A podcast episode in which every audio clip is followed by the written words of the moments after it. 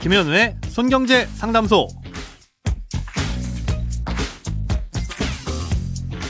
새는 돈 맞고 숨은 돈 찾아드립니다. 손경제 상담소 김현우입니다. 저축, 보험, 대출, 연금, 투자까지 이 돈에 관련된 고민이라면 무엇이든 맡겨주세요. 오직 당신만을 위해 맞춤 상담해드리겠습니다. 오늘은 어떤 고민일지 한번 들어보시죠.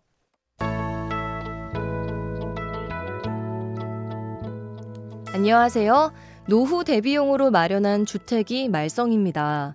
4년 전쯤 퇴직할 때 월세라도 받아서 생활비로 쓰려고 조그만 주택을 사서 현재 2주택이 됐고요.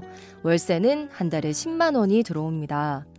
그런데 이것 때문에 건강보험료도 많이 나오고 세금도 많이 올랐는데 이번엔 국세청에서 무슨 신고를 하라고 날라왔더라고요.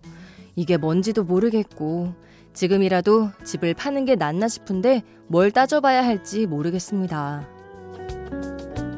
네, 흔히 은퇴할 때 이 원룸이나 오피스텔 같은 거 마련해서 월세 받으면 노후 대비용으로 좋겠다 이런 생각들 많이 하시죠?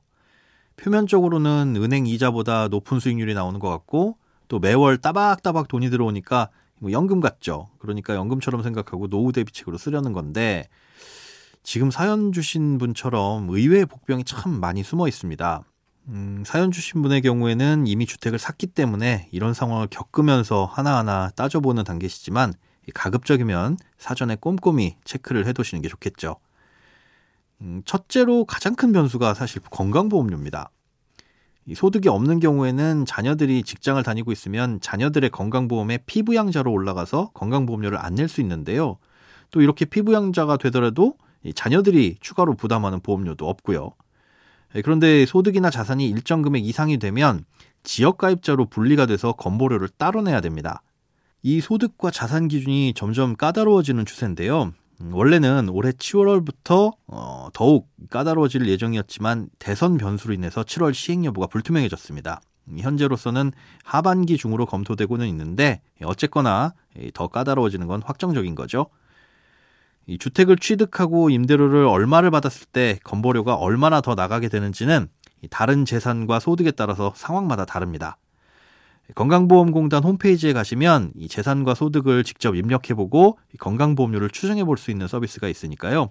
여기에서 꼭 한 번씩은 미리 계산을 해보시기 바랍니다. 두 번째는 세금입니다. 예, 우리가 예적금 가입할 때도 이자 소득세 떼고 실제 이자를 계산해 보듯이 예상하는 임대소득에서 이런 세금을 제하면 실제 소득은 얼마가 될지 계산기를 꼭 두들겨 보셔야 됩니다. 주택은 취득, 보유, 처분 단계에서 모두 세금이 발생하는데요. 비단 종부세 대상이 아니더라도 2주택 이상을 취득할 때 1주택보다 세부담이 높고 보유 중에도 재산세는 매년 발생을 하게 되겠죠. 그리고 무엇보다 중요한 게 임대소득에 대한 세금입니다.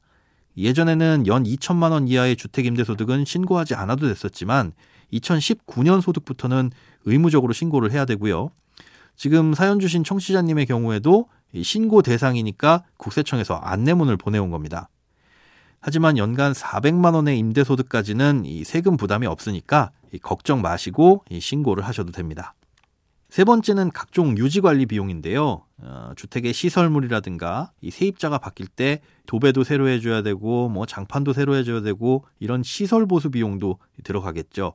그리고 그때마다 부동산 중개 수수료도 부담을 해야 되고요. 이런 각종 비용들도 반영해서 임대 수익률을 계산을 해보셔야 됩니다. 이런 것들을 종합적으로 봤을 때 과연 생각하셨던 노후 대비책으로 적합한지 판단을 해보시고 주택 처분 여부를 한번 고민을 하는 게 좋을 것 같습니다. 네, 오늘은 노후 대비책으로서의 월세 주택에 대한 고민이었습니다. 아, 이렇게 크고 작은 돈 걱정은 누구에게든 있죠. 음, 어떤 고민이든 혼자 끙끙 앓지 마시고요. imbc.com 손경제 상담소 홈페이지로 오셔서 사연 꼭 남겨주세요. 여러분의 통장이 활짝 웃는 그날까지 1대1 맞춤 상담은 계속됩니다. 돈 모으는 습관 손경제 상담소 다음 주에도 새는 돈 맞고 숨은 돈 찾아드릴게요.